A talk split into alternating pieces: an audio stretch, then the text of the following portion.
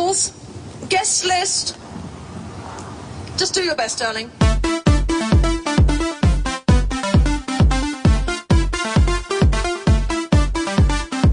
The PR industry's taken a hammering over the years, with inflated egos and bank accounts making a mockery of what's been the butt of jokes and the genesis for comedies like Ab Fab taking the proverbial. You know, people will think, wow, it's a Lacroix.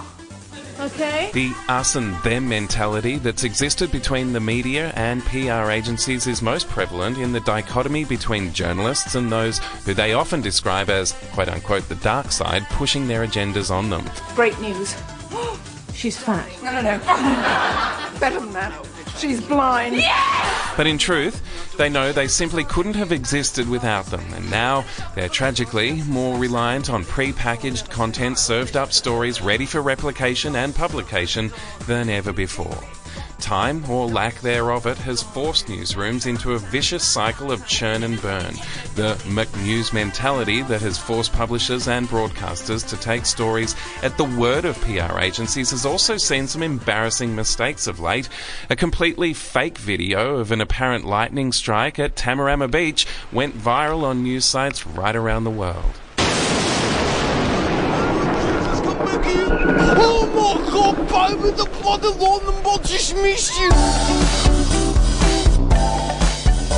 When we think about content marketing, the casual observer could be forgiven for confusing at its core purpose being very similar to that of PR. Both work to build platforms, liaise with clients, and engage audiences in meaningful and creative ways. But yet they can both play vastly different roles within the same brand. PR plays to the strengths and campaigns within the brand to build awareness.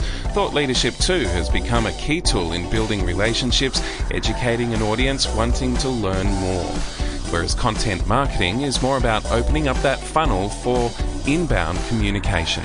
You need to consider the push versus pull strategies that are employed on a case by case basis, and whilst promoting a product may require more of a push heavy strategy, a truly engaging customer experience will need to have a unique way that brings them into the conversation as well. With any campaign we launch, we need to keep asking the question of which strategy works best and how can we maximize our profile to the full potential. And now, finally, we're seeing new and innovative platforms connecting those once querulous lovers, that is, journalists and public relations, like never before, in fact, seeing them work hand in hand to achieve brilliant storytelling without the BS. So, how do you know when to push and when to pull? and what content falls into brand storytelling bucket? Which campaigns, case studies, or messages need to be pushed out? Are you ready to get promotional? Well, pop your stolly bolly and get your press passes because over the next 20 minutes, we're going to get to the bottom of the bottle. The sauce bottle, that is.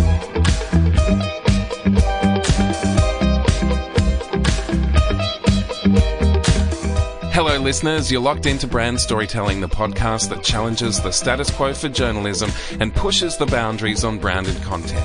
Of course, it's all made possible by Newsmodo, the world's leading brand newsroom. And if you want to hear how you too can leverage a network of 25,000 journalists and storytellers, drop the team a line at newsmodo.com.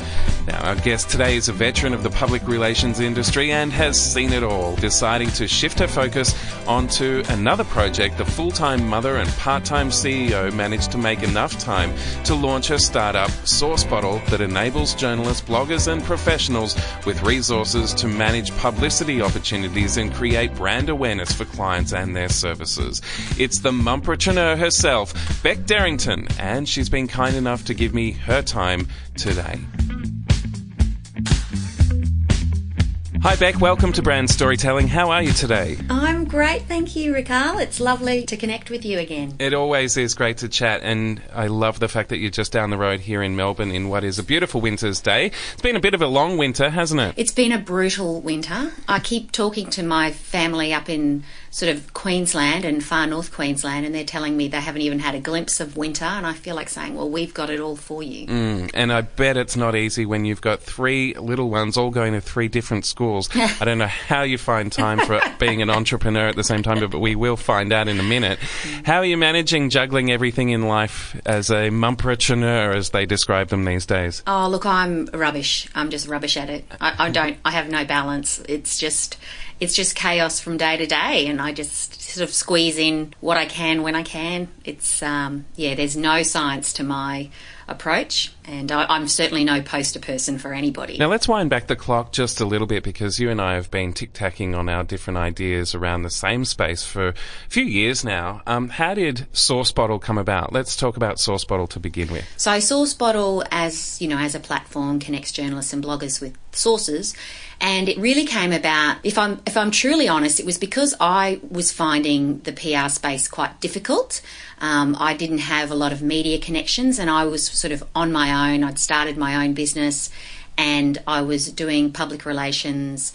Um, uh, media relations and pitching to journalists who didn't know of me. I had no former relationship with. I was straddling a whole lot of different industry sectors for, for small business clients, and and I was just finding the whole process was really flawed, and it made me start thinking about surely there's a better way. And it was the same sort of time as crowdsourcing was starting to take hold and uh, of different industries, and I was looking on things on platforms like Twitter at the time. Um, watching journalists kind of call out for for sources using that platform and that audience and I thought maybe there's an, a really great opportunity here where I can sort of turn the industry a bit on its head and and rather than pitching you know prolifically and often to journalists that that really aren't interested in that story at that time or in a completely different industry.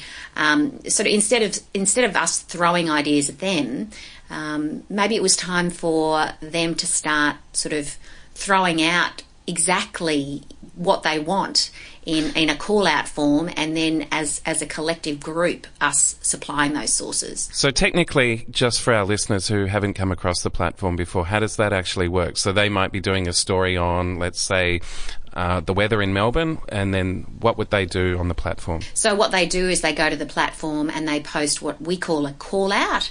So they'll just sort of say, okay, I'm looking for like maybe a meteorologist to talk about trends in weather changes or whatever. So whatever they specifically want, they they list their geographic areas where they're looking for the experts to come from, um, any sort of skill skills other than that or experience or case studies or whatever and then they pick topics and that goes out to an email uh, sorry it goes out in an email to a subscriber base of 30 plus thousand so we send out about or over 50,000 emails a day.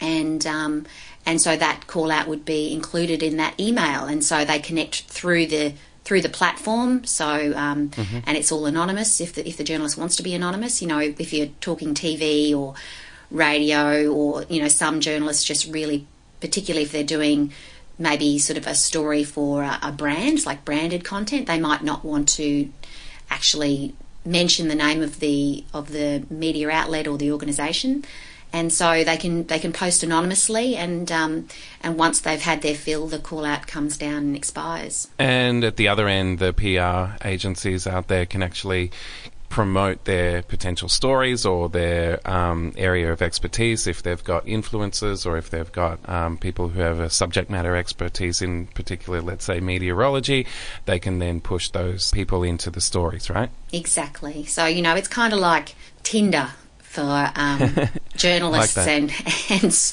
and sources or subject matter experts. So it's exactly like that. Swipe right or swipe left. Now, you and I have shared a common challenge, which is when you're innovating, it's always difficult to push something new out into the world. How have you found launching Source Bottle over the last few years? Is it still an issue for you bringing something so new into what's been traditionally a pretty steadfast relationship between journalists and PR agencies? That's a really good point. I think I'm I'm still finding it a challenge, although it's a lot easier now than it certainly was at the beginning.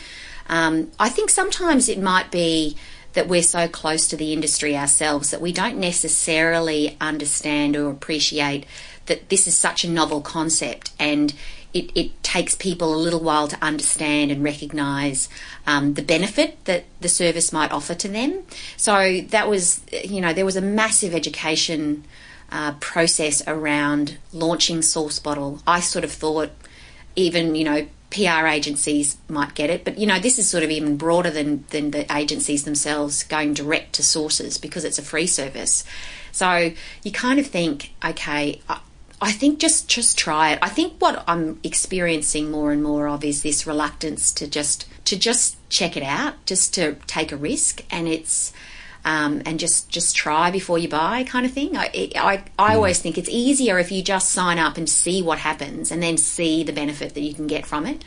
But people have been hesitant over the years, and you know, thankfully, um, there's a good critical mass that's sort of helped it continue to grow and, and drive and get the results that it needs to do. As we've seen the shift towards branded content and brand publishing, have you actually seen more briefs come in from brand side than editorial? Yeah, I think um, it's definitely a, a, trend that I'm noticing. There's there's also a lot more freelance journalists out there um, that are that are not only doing that sort of branded um, content, but that you know are working for themselves, and they they might be whether they're pitching to a brand with a great story idea, or whether they're pitching to um, you know to an, an, editorial team at a traditional sort of media outlet. It's a lot. Oh, there's a lot more freelance um, journalists looking for great story opportunities, and um, and you know the branded content itself is it's you know I, I think there's been some suggestion in the past that it was kind of it's icky and it's marketing and it's advertorial and it's so not. I mean it's very sophisticated now as you know. Um, and so sometimes i can't i can't always differentiate in a call out whether it's it's for branded content or it's whether it's a traditional news story.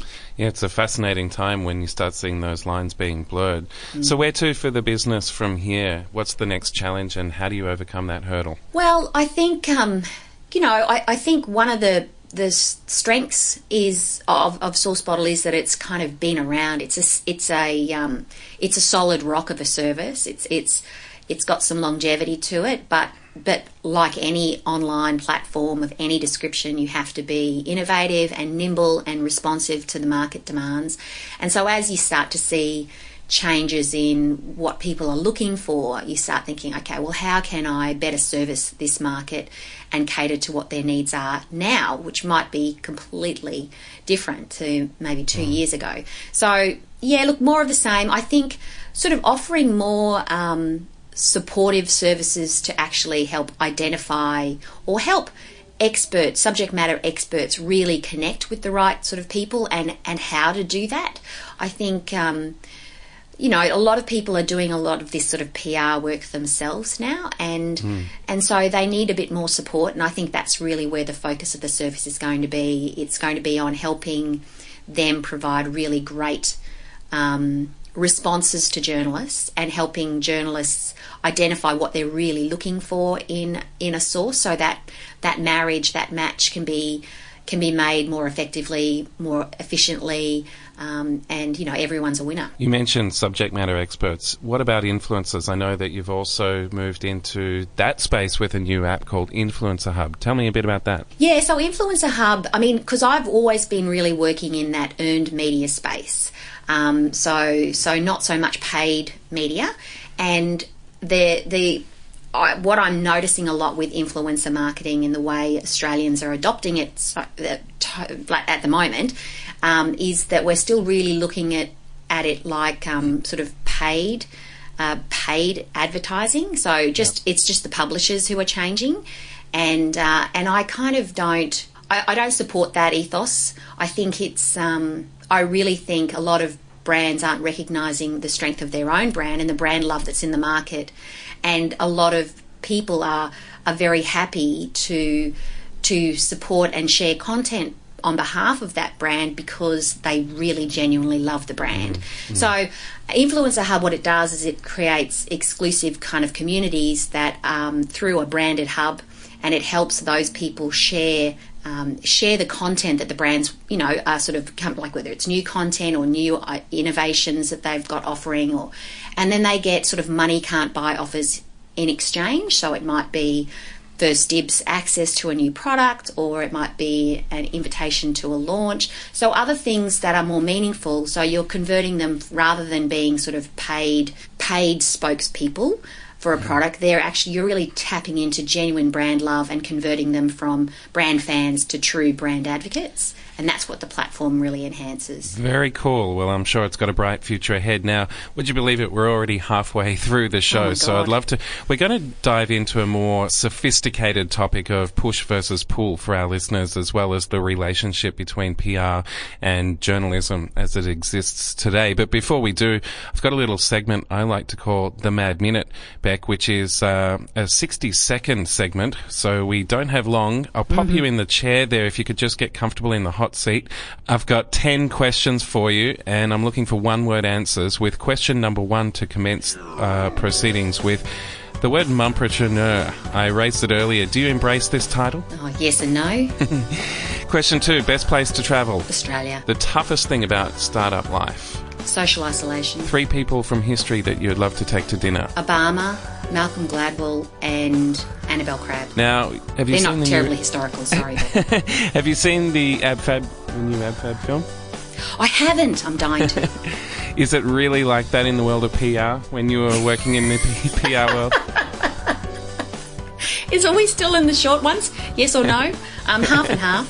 There's def- definitely characters like Patsy. You've seen thousands of call outs over the journey. What's one that really stands out for you? I know once they were looking for specifics. Someone had to be sort of blonde with three children living in a particular suburb, and I just couldn't get over how, how detailed they were. And it wasn't you, was it? You're blonde with three children. Actually, I just You described shouldn't put your hand myself. um, no, no, it wasn't me. I couldn't put my hand up, and I wasn't eligible. What's high on your music rotation these days? Because I have young children, I'm listening to sort of Bieber type music, which is really just, so unfortunate. What's one of the great stories that Source Bottle's help bring to light? She had a prototype of a product. She just received um, the prototype, hadn't received her first shipment, and she was on free to air television broadcasting to a million people plus viewers promoting this product. Um, just on the strength of t- responding to a call out. And yours too, no doubt. Now, question nine public relations in 2020 is. Absolutely much more about influences and everyone having access to being a publisher. And the next chapter for you is. Probably promoting and, and driving that uh, sophisticated understanding of what influencer marketing is. And that's been the Mad Minute. Thanks so much for joining me in the hot seat, Bec. Oh my god, that was stressful. Sorry, I couldn't. sorry, I couldn't We'll wait till you hear the second half of the show, which is really getting down to the nitty gritty of PR versus content marketing. Push versus pull for our listeners. How do you define push versus pull these days? Okay, so I've always I've always confused these in my mind, but so push push being sort of maybe um, the the market pushing it on to the consumer, and then pull being actually the consumer saying no no no I want and, and pulling it, dragging it or pushing it there that way into the market. But of course that's probably us about so it's the other way. Well, it's interesting. That's a that's a very fascinating way of looking at it, and you're not necessarily um, incorrect in my view either. Because to me, push would be you know a campaign based piece of content or promotional activity. You might have a, a product or service that you're looking to push onto the market. Pull is more about using content and brand storytelling to uh, bring that audience into the conversation. So, Yes. from a PR perspective, how do brands know when's the right time to push and when's the right time to pull? From a PR perspective, look, I think um, I've been reading a really fascinating book recently um, called How Brands Grow, I think. A- And it's really actually turned my whole appreciation of of mass marketing and um, and very sort of specific targeted marketing on its head. So the reason I'm I'm saying that is because it's really impacted on what I see are, are key drivers in growing market share. I think there's a really important sort of synergy between both approaches, and I actually think both approaches should pretty much be always on. I, I, I um, one of the things with influencer marketing that I believe, and so an influencer hub, which what it really embraces is sort of a movement away from just little bursts of pushing and promotion to a more of an ongoing, like sort of regularly sending out content, being very much um, top of mind all the time in terms of who you know where your market sits because the long tail of that of that market um, is can be overlooked if you're being too specific and too targeted in your marketing, and and sometimes you know the they really dispute that whole 80-20 principle, that Pareto principle, and say it's actually you know it's very rarely that that strong a divide between your biggest consumers and the rest. And so I sort of think it's it's important to have a very steady, ongoing approach to marketing and promotion and PR. And so having a very steady drip of content going out all the time, so um, you can stay top of mind. And and sort of rather than having little pushes all the time, having a very steady and consistent approach. Um, where you're sort of trying to cater to a very broad market. I love the word broad because you're really opening the funnel there with that content or com- communication of whatever kind it is. Uh, and that really does rely on there being a dip in the water of non branded, non uh, campaign centric conversation as opposed to brand centric push, push, push. Oh, exactly. And it's something that is not always an easy step for a lot of brands, and particularly those who have come from a, a heavy PR background to actually take, particularly initially. Um, how could you possibly conceive that you want to create article after article and conversation after conversation more broadly about the industry that actually promotes the industry as a whole and not just your brand as being the thought leader. But if you think about that body of work over a period of time, what you're actually doing, regardless of brand or not branded content, is you're positioning yourself as the industry thought leader. And naturally, people should want to come and, uh, and speak with you or engage with you because of the fact that they're getting value regardless. Oh, exactly. Are you finding that in your experience, having come from that strictly PR background, that more brands are getting into this mentality? Yeah, I, I, I do. I mean, you've got the very sort of big industry leaders like sort of, you know, the Telstras that have always recognised, you know, I sort of very early on when branded content started to become um, more of a, a thing, a recognised and a very true sort of marketing tactic or PR tactic. Um, that whole sort of concept where sort of Telstra was drip feeding a whole lot of content out to the market about leadership, and of course it had nothing to do with the, the telecommunications industry at all, but it was all about sort of thought leadership and positioning, and um, and I thought it was really smart, um, but ahead of the game. Certainly, there are a lot that that are still operating in the let's only talk about things that and let's we've got to mention our brand at least two or three times. And you know that sort of that sort of approach which is very much more the traditional approach um, in trying to sort of get editorial out there. When we talk about editorial, and we're speaking strictly about uh, newsrooms and journalists who work in them, are, we, are you finding that there's, and I mentioned this right at the top of the show, there's more churn, there's more burn, there's that McNews lifestyle of journalism where you're not just publishing for six o'clock, you're publishing live around the clock online, 24 7. 365 days a year, and then there's a reliance on PR to actually serve up these stories. Um, what's that dichotomy looking like now between journalists who, when I was in a newsroom even five years ago, it was, we viewed the PR agencies out there as quote unquote the dark side because of the fact that they would be pushing an agenda, but the two can't coexist without each other, and now with platforms like SourceBottle, they're even more intrinsically linked. How how is that relationship looking now, and, and where's it heading? So look, I think there's there's a few sort of elements that have changed in the in the market. I mean, there's a lot more owned media now. So um, so tr- traditional sort of newsrooms and media outlets um, are not seeing as much of the um, or got, not capturing as, as much of the attention or the, the lion's share of the attention. So there's a lot of competitiveness in terms of what people are, are looking at and reading, and and smart branded content is becoming actually a go to kind of source for great stories and great content, and so and you know that's a real threat to traditional media, and you know by the same token, sometimes the traditional media is being forced to to fall into um, traps of of having kind of link bait type um, content or you know to, to try to sort of recapture that market share. So I'm seeing a little bit of that, which is which is really unfortunate. I mean, it's it's a horrible thing to to see. Um, but but I think the yes, I think journalists, particularly in traditional newsrooms, the ones that are still there, are, are very much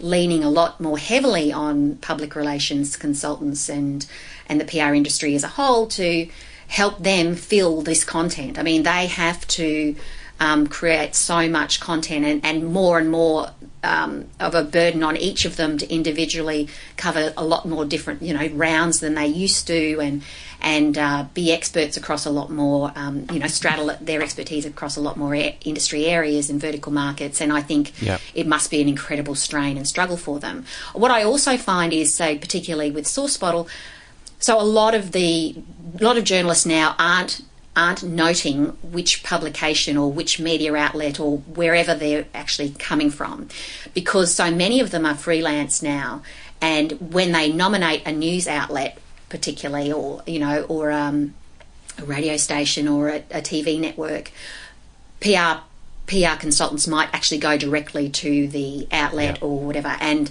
that upsets the cap, apple cart because then you know that journalist kind of has shown their hand and and being told, oh, look, look, I'm getting all these calls, and you know they might have just just be about to pitch the story, or so it's it's there's a whole sort of shift, uh, and it's a very uncertain time. And I think, um, you know, if journalists are being very sensitive um, to to the constraints, but also, you know, branded content is becoming quite attractive because it's not. It doesn't have the stigma it used to have in terms of being very advertorial style. You've got a lot more sophisticated brands in the market who are wanting to create great content, great stories, and that is absolute fodder for, for journalists.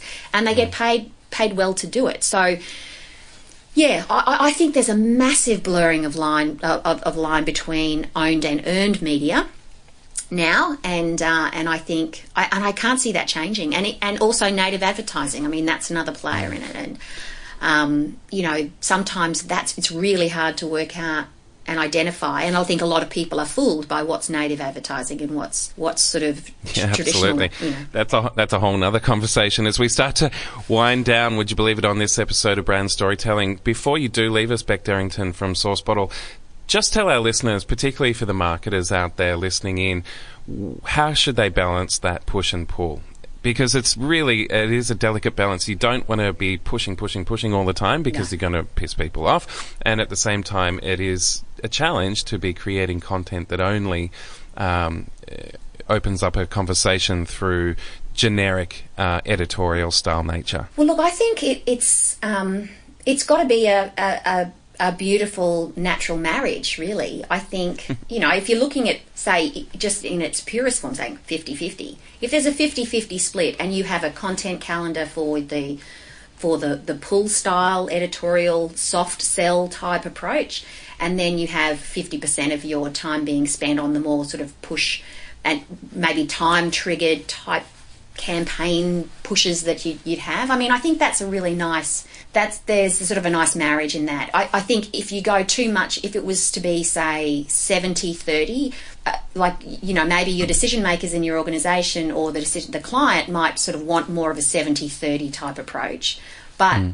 But readers are so discerning and, and you know are moving so far away from the what seems to be a real push and um, you know that ick factor that credibility gets lost if it's if it's too much swayed towards the push so i think i actually think that's a really nice marriage and i and i honestly think that's that's got some longevity to it if you were to sort of have a much more evenly sort of spaced way of approaching with the push pull And that is a fantastic way to end what's been another great episode of Brand Storytelling for all our listeners out there, Bec. Where can they find you online? sourcebottle.com it's easy And it's always easy speaking with you, Bec. It's been a great chat, and I look forward to following your next adventure soon. Thanks for joining me on Brand Storytelling. thanks so much raquel it's been lovely chatting to you